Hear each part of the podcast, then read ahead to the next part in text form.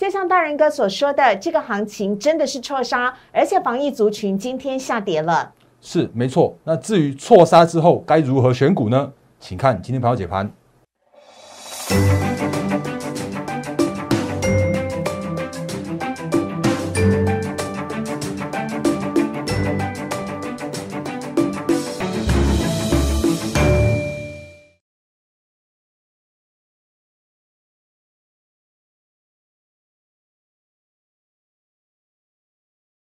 欢迎收看《忍者无敌》，大家好，我是施伟，在我身边的是陈坤仁分析师，大人哥你好，四位好，各位投资朋友大家好。好久不见，大人哥。啊 第一件事情，赶快先请大家来加入大人哥的 Liet 小老鼠 D A R E N 八八八，小老鼠 D A R E N 八八八。最近呢，大人哥每天早上七点哦所发布的盘前解析，又再一次、再一次、再一次。很多次的命中了当天台股的走向，所以你怎么能够错过这个葵花宝典呢？请大家赶快加入大人哥的 Light 小老鼠 D A R E N 八八八，每天早上七点钟，在 Light 的文字当中，还有在呃在 Light 的记事本当中，还有在 Telegram 的文字当中，都可以看到大人哥精彩的详细的盘点解析。好，节目的一开始呢，要请请大人哥来跟我们稍微的聊一下今天的行情。今天的美股是全面的下跌的，但是呢，台股在最终呢是拉了尾盘，今天呢是以上涨做收。大人哥怎么看待呢？好，四位好，各位投资朋友大家好。那因为其实最近的行情的话，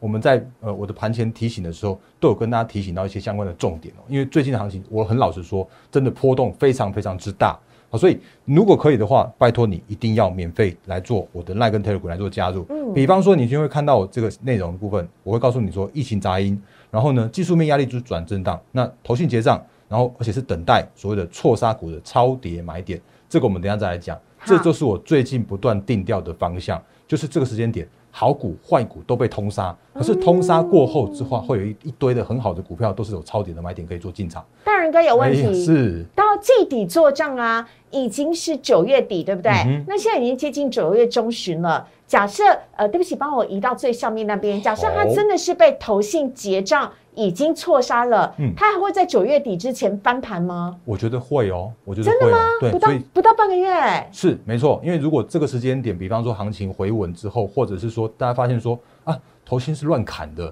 然后可是呢，那个大家都没有发现说，啊、因为其实最近是因为疫情的杂音的关系，嗯。所以当这些事情都没有了之后，那你会发现其实投信有可能再去做把它买回来的这样一个动作。我、这个我们等下会会会跟大家做相关的说明的部分。所以会的，九月底之前有可能会再翻身。是没错，然后我们好对 OK 来，我们继续往下看下去哦。因为其实如果就今天早上的清晨美股收盘的话，其实像刚刚就有所思维所说的，今天美股其实是有点收收跌的这样一个状况的。那不过为什么收跌呢？其实大家可以留意一个方向，叫做是，其实今天的 Fed 合批书有有说喽，他是说 Delta 疫情影响在七月跟八月的这个经济的这个成长幅度啊，确实有一点微幅的放缓。那这件事情，其实我我这样坦白来说，根本不是坏事，它就是走一个呃景气复苏的阶段里面的一个短线的杂音。那甚或是其实之前 Fed 主席鲍威尔他讲的很清楚了，他就会有可能会在今年度来去做所谓的缩表，去做所谓的那个 QE 退场。那这个购债减减减减码的这个幅度来说的话，我当然未知。可是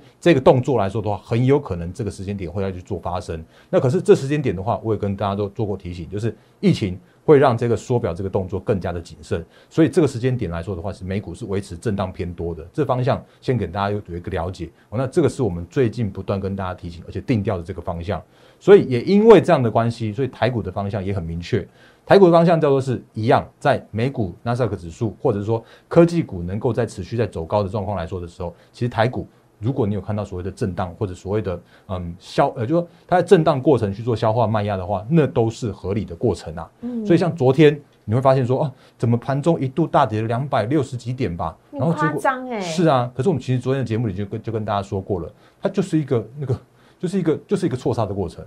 哦，那为什么会有错错杀的过程的话，就因为像像昨天不是有那种什么那个号称说有那个什么五十例的那个案那个呃本土病病例之类的，可是最后根本没有啊、谣言是，那就是谣言。对那在那个谣言的时候，其实它就会让那个市场信心有动摇，然后而且让市场信心有有波动。可是呢，我觉得就常常这种，就是到技术面的压力区的时候啊，它就是会有压力。嗯哦所以昨天的行情，哎，先给大家看一下，当然美股四大指数今天稍微这个震荡一些些，是，然后美股呃台股的部分来说的话，其实会发现说昨天的那个下跌啊，它就是一个跌的莫名其妙的下跌，然后或者是说你昨天我们昨天有跟大家提醒过了，因为你发现哦，其实昨天的外资其实只有小幅的那个小幅的买卖超而已哦，它并没有一个很大的大的方向哦。那可是如果看看到的话，反而是在晚上的时候融资的减减少的幅度有到二十亿左右。那二十二十亿，我很老实说已经不太够，所以这个时间点的话，依然再去做一个相关呃相关的消化卖压的这样一个过程。所以会发现今天的行情的话，其实就在就在杀呃错杀之后，或者是说在这个。其实下跌也没有量的这个这个过程里边的话，也看到一个回稳这样的一个过程。那我们这边给大家看一个数据，就是我们最近不断跟大家提醒到的一个方向，就是说呢，融资的部分。那为什么会让最近的行情这么样的震荡哦？嗯，来，我先把来看到融资余额的部分如何影响到大盘，大人哥来帮大家来做一个分享。首先，先来看到的是这是关键的几个价位，大人哥亲自所做的 PowerPoint。好，因为其实那个最近我跟不断跟大家提醒到，就是说其实这个方向我觉得是一个走，就是走一个震荡偏多的方向。那可是在这阵震荡偏多的这个方向来说的时候啊，它难免必须要去做一些相关的浮额跟相关的消化的卖压。那这是。呃，把上一次的疫情跟这一次的疫情的相关的两次的融资去做相关的比较哦。那在上一次的时候啊，如果大家还记得的话，我先把这几个重要的地方圈起来。这是五月十号的那个地方，它那是那天是起跌，然后跌到这个深处，跌到五月十七号的时候啊，它的融资余额从两千七百亿掉到了两千一百四十六亿。那这个数字的话，其实就我们之之前跟大家说过了，其实上一波的融资是少了五百亿的这样子一个一个水准，所以才能够在创高的过程之中回来到。之前差不多相对的高点的时候啊，还有两千四百六呃两千四百六十亿。那在往上涨的过程之中的话，再到了两千九百亿的这样的一个水准，所以它其实是洗够、洗清浮额之后的上攻的过程。嗯，所以让上次的话从一五一五九，然后创高到历史新高到一万八千点哦，所以这是上次的状况。那可是我我说过，这一次的状况叫做是跟上次不太一样。因为这一次啊，奇怪嘞，怎么什么洗那些融资都都洗不太掉的感觉？因为在八月五号这个起跌的这个地方来说的话，还有两千九百多亿，那杀到相对低点的时候，一六一六二四八的时候啊，其实那个时间点的融资余额竟然只少了大概只有三百亿左右而已。嗯，所以从两千九到两千六的这样的一个过程里面，那快速反弹了。那这个反弹，我也很讲很坦白啊，它就是一个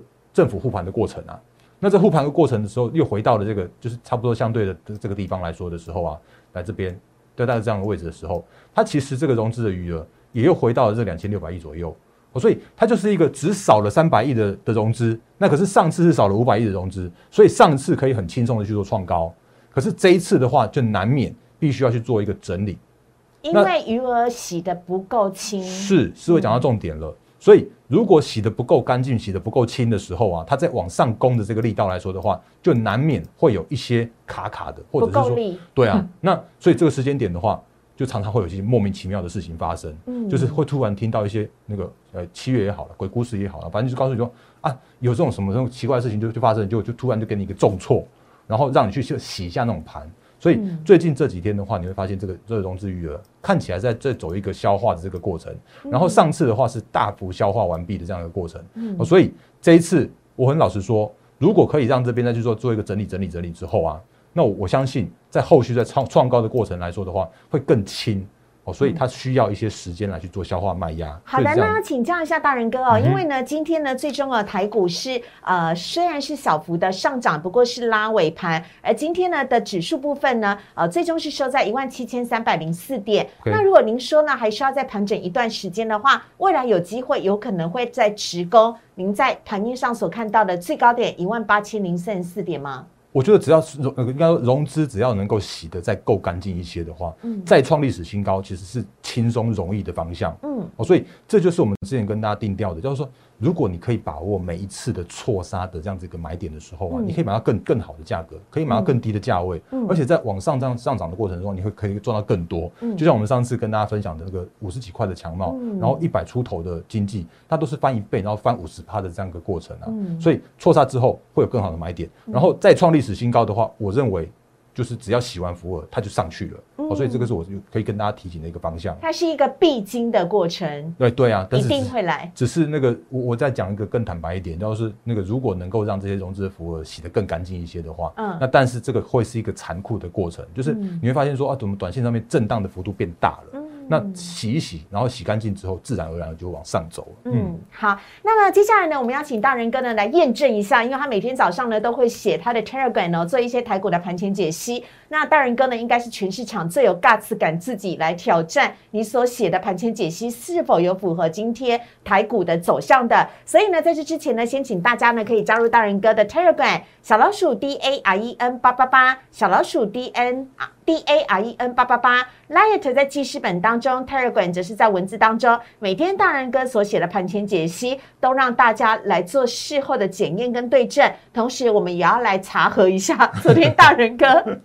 所讲的这个盘后解盘的部分是不是真的啊？对不对？哈、好好，我们是很严厉的，我们做观众的那个钱都是自己口袋辛苦赚的钱，我们当然要来看一下大人哥所验证所讲的是不是对的。首先呢，第一个是呢，大人哥在今天盘前重点的时候有提到联电，嗯联电呢今天在止跌之后呢翻呃这个翻红哦，让很多相关的族群也跟着上涨了。我们请大林哥有来跟我们说一下联电的部分。好，因为其实我每天都会看，就是呃美股收盘都会看两大报的头条，甚至会看一下国际的重点发生什么事情，这是我们自己产业面全台湾起的比鸡还要早的分析师，是天还没亮就起床。然后呢，我们比方说像我们今天就写到了，像刚刚刚那个费的这个部分也写写过了嘛。然后有一些震荡的过程中，我们等下也跟大家说过一些选股的方向是什么。那我今天特别跟大家提醒到的是联电，哦，那因为联电其实那个它的营收今年有机会会突破两千亿的这个水准，所以它会创下历史新高的这营收水准。那而且呢，到目前为止我们看到的是一个产能供不应求，而且我们看到联电的方向的话，它是几乎就叫做是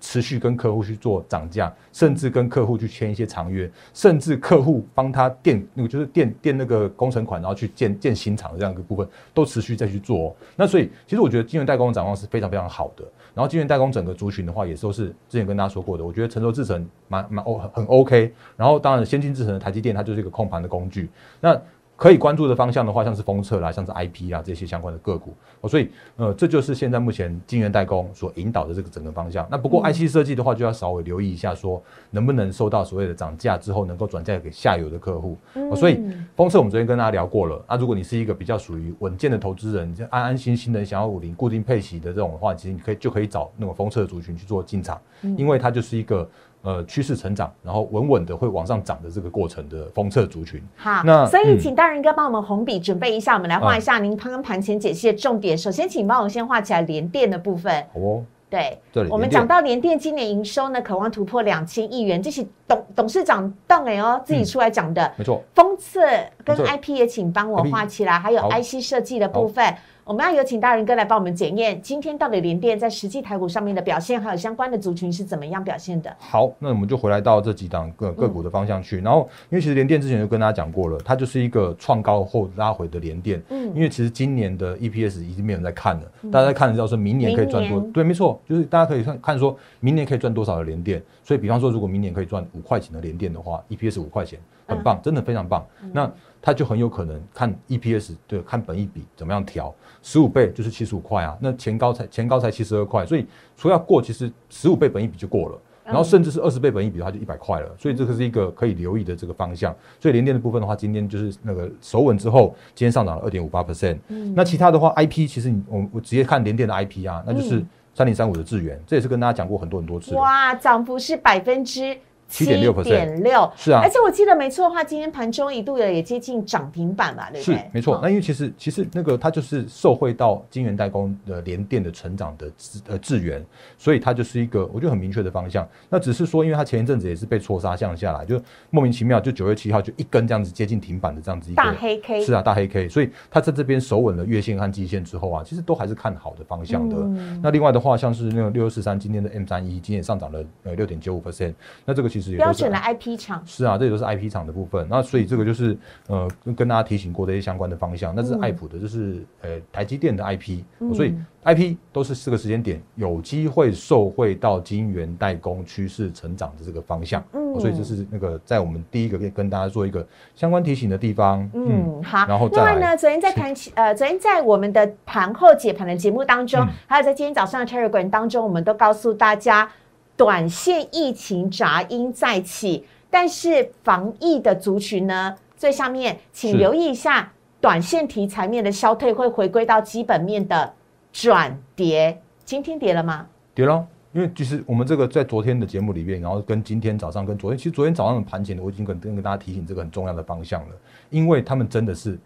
就是纯粹只是题材面的这样子一个一个族群而已哦，所以比方说像是来给大家看这个，我们来看一下口罩很大好了，好不好？这是昨天的抓图，哦因为昨天你会看到一票的这种防疫的族群，通通对都通通通都都涨停板，然后大涨的。可是今天的话呢，我就把这个跌的通通都把它抓出来，就会发现说，嗯。哦，通通一票都都都跌回去了。嗯。亚诺法也跌啊，然后宝林附近也跌啊，做快筛的，是啊，然后那个亚博呼吸器的也也重挫八趴啊对，然后呢，A B C 也是做快筛的，也是跌跌七趴，是。然后恒大康纳香也都跌六趴多啊，口罩，嗯，然后你再看一下，其实你还有最下面的网家 PC Home，对啊，网家，然后这高端疫苗也跌了嗯。四趴多，是。那为什么会这样子？很简单的原因就是因为当所谓的疫情的杂音，或者是说所谓的题材面的淡化消消去之后，行情回归到基本面，个股也会被严格的回到基本面的做检视来。嗯所以这些个股的话的问题，他们都是很很糟糕的基那个的基本面。嗯所以你看，像今天的恒大，昨天其实恒大就已经爆量了。然后今天的恒大的话，再爆更大量，今天从从高点这样下来跌了六趴多。那康纳天哪，香也它从五月疫情爆发时候的一百一十九块到现在已经接近腰斩，是啊，没错啊，不止腰斩了哦，这应该三分之一有了。有啊，而且如果我们看一下，其实我们看它的营收来说的话，其实就会知道我在说什么了。这是那个康纳香的营收，那它的康纳香的营收的话，其实去年最高点的时候大概可以到四亿四亿七左右。嗯。可是如果最新的，因为它刚公布了八月营收只有三亿三亿一千九百万，所以它是以年增率大概接近呃接近呃就年增年减了三成这样一个幅度，嗯。然后这样是现在目前的这个口罩的状况，口罩它是一个供不应求的状况。好。那更糟糕的是这个恒大，恒大因为它还没公布七月营收，可它它呃还没公布八月营收，可是七月营收它公布的时候就是这样的方向。你看哦嗯，它就是只有七千四百万，它也是原本是四亿多的营收，跌到只有七千嗯。七千多万的营收哎，嗯。所以它就是年呃月减了四十一 percent，然后年减了八十一 percent 的这样子一个恒大。七月哦，对。七月，那八月还没还不知道，可是如果再看一下过去的季报来说的话，去年它赚最高的时候，一季是赚八块多，嗯，然后呢，今年的第一季跟第二季的话，从那个从八块多只赚了一块八跟一块六，大幅消退，是，这就是一个产能过剩。然后因为其他的现在都买得到口罩了，然后产能过剩就是已经是供不应求，它就是一个景气循环的口罩股啊。嗯，所以为什么说景气循环股你真的要小心所谓的报价，跟你真的要小心这种他们一些这个股价的波动，因为嗯这种股价波动不是一般人能够能够承受得起的。好的，所以呢，大仁哥也会提醒大家，哪一些股票千万不要，呃，不要不要，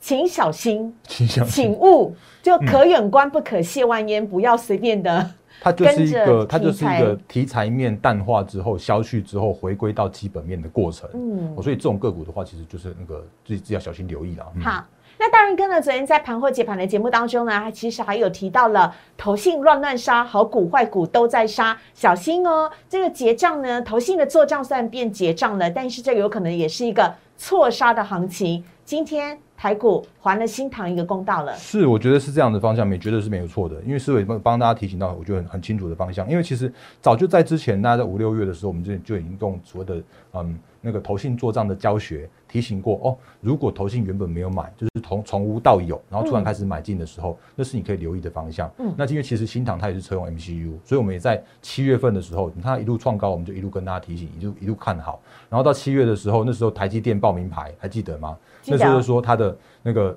M 呃车用 MCU 的这个产能今年增加了六成，我就跟大家说，这就这这就是在报名牌啊。所以它就在从那个呃五六十块、六七十块一路涨到一百一十三块之后呢，就在上个礼拜、上上礼拜的时候，在八月二十五号的那一天，它的量价出现了一个疑虑，而且那一天的投信依然在去做买超的时候，我跟大家说，你不要只有看投信的买超，你必须要看如果有更大咖去影响它的时候，嗯那你就要小心这种状况哦。所以嗯，当别人还没在讲投信做账的时候，我已经告诉你投信做账了。是，然后大家当大家在讲一窝蜂在喊投信做账的时候，我在提醒你投信结账。嗯因为你甚至我们那天不是讲投信结账之后，隔天你就看报纸讲出来，然后一堆人开始在抄啊。然后然后我就在昨天的节目里面的时候跟你说啊，如要小心留意，反而你如果是所谓的投信把好股票都都错杀掉之后的超跌的买点的时候，你反而可以留意啊。嗯然后我想应该今天开始又有一些人想要要开开始那种看图说故事，告诉说哦那个有啦，那个新塔搞不好手稳之类的，而其实它就是一个扎扎实实这样的一个过程。所以常常我们跟大家说过了，你就是反正你就是看到一档好的股票，那你就是就是找它的一个我觉得很重要的一些那个操作的节奏跟方向。那这个是比较比较重要的地方。那甚至像是新塘，我觉得依然看好。我昨天就说喽，我昨天就说新塘我依然看好。那原因是因为其实车用 MCU 怎么样，它都是成长的，好因为车嗯。来，啊，请请大哥。因为其实车不管怎么样，它就是不只是这两年，甚至三五年，甚至十年，你都可以看得到车电动车的趋势成长。然后甚至像是新塘的话，你它因为它有它有产能，我们常常跟大家说的，有产能就是很重要的方向，因为它并了日本的 Panasonic 半导体，所以它在这边来说的话，其实今年可以赚到七块钱左右。那如果再看明年的本呃明年的一那个获利来说的话，其实就可以从七块赚到十块啊。那如果是十块钱 EPS 的新塘的话，这种一百三十三块的新塘，它就只有十三倍本益比而已。好，所以在从高点跌下来之后，那我反而跟你提醒说，查留意所谓的错杀之后的这个首稳的买点。好所以这个是那个，我觉得留意的方向是这样子的。好，那呃，大仁哥，我要代表投资朋友问很重要的一件事情了。啊我虽然现在时间又不够了，但我一定要问。好，所以你所谓的意思就是说，之前投信买很多的新塘，我们说这是投信做账，后来投信呢卖了很多的新塘，我们说小心被结账。嗯但是你现在又说，诶，即使如此，它还是有可能被错杀，因为未来的趋势就是车用的 MCU。是那意思就是，即使投信真的结账了，九月底之前，这一些被错杀的呃本基本面非常好的个股，还是有机会翻身的意思吗？是啊，没错，因为其实我们刚刚也有讲到一个重点哦，就是说，就算有所谓的投信做账或投信结账这个方向，但是如果这档个股它有一个更大咖的影响因子，它未必是投信啊。嗯，如果有一些更大的买盘进场的时候，它是足以去做抵抗，甚至是扭转，甚至是让投信由转转卖为买的这样一个方向的啊、嗯因为趋势是方往往正向的方向去，嗯所以自然就会回到趋势面上面去。那筹码面的影响的话，它都是一个比较偏短线的影响，好所以大家反而可以留意。其实我觉得车用它就是一个被错杀的族群，所以像嗯 MCU 的部分也是这样子。嗯然后我等下也快速跟大家讲一下，因为有今天有另外一档个股，就是呃留言板上面有人在问嘛，就是他问说那个鹏程的部分。之前非常非常标的标是啊，然后今天就问说，哎、那个大哥，那个，哎、这是 Miller 城，这个应该是城，哎、对，然后他就、那陈说，对，嗯然后他就说，他就说那个八月营收月减二十六趴，然后长线说看起来依然看好吗？鹏程依旧看好吗？对啊，那我觉得 Miller 有有问到一个重点了，因为他是问我长线，问是问我趋势，哦，不是问我所谓的股价的操作上面去的，所以嗯我就会跟大家说，趋势而言看好，嗯。哦，原因是因为它真的是车用啊，嗯。车用怎么样就是成长啊。那至于营收越减的原因，我也在跟大家做一些相关补充，然后先给大家看一下今天的鹏程啊，好。其实也还它公道啦，八二五五的鹏程，那今天一度创高到接近涨停板，呃，有时间又不太够了，赶快来讲一讲。来，这是前天九月七号的时间，九月七号的时间是二零六点五，那昨天的话大跌七点五 percent，我一样跟你说我看好它。那今天的话就还它公公道，然后今天的话就回到了二零七点五的这样一个水准，等于把昨天的跌幅都都吃回来。那你会看看到说，其实它就是一个很明确的，因为车在成长，所以半导体也在跟着，就是车用半导体也在跟着成长。那至于它月减营收的原因，是因为因为现现在有太多缺料的问题了，像比方像像车用晶片好了，一台车如果很重要的车用晶片它缺了，那鹏程它做二级体的，然后车子既然那个重要晶片出不来的时候，光有二级体也没有用啊，所以就会发现说啊，车厂就只好把那个鹏程的订单先去做做递延，所以它这个月的就是八月的营收月减了二十几帕的原因，是因为这样子，而非衰退哦，认清楚这一点，它叫做是递延了，而非衰退了，所以月减二十二十几帕的营收其实无关紧要。所以市场还他们公道，就是这样的一个方向的。好，我们要独家预告明天的盘后解盘的内容了。大人哥呢，要再次提醒大家有关于未来哦选股的最新的方向。嗯，因为今天时间不够了，但是我们请大人哥快速让大家先看一眼《葵花宝典》。OK 啊，来这个来，我等找一下。来看一下呢，有关于这个选股的最新方向啊。大人哥提到的有关于八月营收将会是一个关键的要素。好，因为其实我这我们昨天有跟大家提醒过了，就是所谓的错杀的这件事情。那错杀之后会带来更好的买点。哦，这个是我们最最近的行情不断跟大家定调的，只是这个行情会波动越来越大，嗯，变得越来越大。所以如果这些点你不知道怎么操作的话，也欢迎加我们的的团队。好，那先跟大家讲一下营收的方向、跟法人的方向、跟产业的方向、跟产能的方向。很重要的是，营收必须要是下半年跟明年持续成长的，你要订单能能能见度能够够高够远的。然后呢？明年、明年、明年要看到明年了，不只是看不只是看现在哦，所以你要看到那个那个 Q 四跟明年要能够持续成长。当然最好的话是。未来几年都能够持续成长，所以车用绝对是成长，半导体绝对是成长。那法人的话，你要看到说它能够能够转买转为买超，嗯，所以这也是一样，就是选股的方向的部分。那另外的话呢，产能优势或者新增产能，像我刚刚说的，啊新唐它就是有那个日本的 Panasonic 的这个这个子公司新厂的部分，像鹏程它也是一样啊，它就是有那个就是因为它有母那个妈妈很棒的妈妈中美金。的这个整个集团的这个机呃资源啊，所以如果有这种集团资源、产能资源，像诶像那个三零三五的资源也是一样啊，它有联电的这样一个澳元啊，对啊，所以你就找那种有有后山有有台积电有八股的这种，就是很重要的选股方向了。因为得产能得天下是现在这个时间点很重要的这个方向的。OK，好，以上呢是跟大家呢讲的有关于选股的最新方向，请大家先把这一张记下来，但是不用担心，大人哥明天的时候还会再帮大家来做更详细的补充，同时我们拿出更多的个股啊来做一个说明。全市场上只有大人哥是吃了诚实豆沙包的分析师，他绝对不会看涨喊涨，看跌喊跌，他永远会老实的告诉你他最精辟的解析，而且他所有的解析呢，都是来自于他详细的数据以及长久的观察。这么值得信任的分析师，真的只有陈坤仁分析师。所以呢，再次提醒大家，请大家呢在台股啊，在呃从万八呢下跌了回档的这个过程当中，正在做所谓的一个高档整理的过程当中，请大家不要慌，不要乱。因为有陈坤仁分析师可以带你进场积极的布局，什么时候要布局呢？当然就是下跌的时候、回档的时候。所以，请大家呢，如果要跟着陈坤仁分析师呢一起来布局的话，请你可以拨打零八零零六六八零八五。零八零零六六八零八五，跟着大人哥呢一起实际的来进场哦，买卖股票，只要赶快呢越快越快的完成入会的手续呢，就可以来呃直接呢跟着大人哥呢实际的来掌握买卖点进场来买卖股票。我们在节目当中光是免费分享的资讯就是无价的，在 l i a t 跟 Telegram 当中分享的资讯也是无价的，但是我们绝对会帮陈坤仁分析师的会员朋友留下。更详细的买卖点以及更早的优先布局，全部只留给我们的会员朋友。我们也非常谢谢大仁哥，谢谢，拜拜拜拜。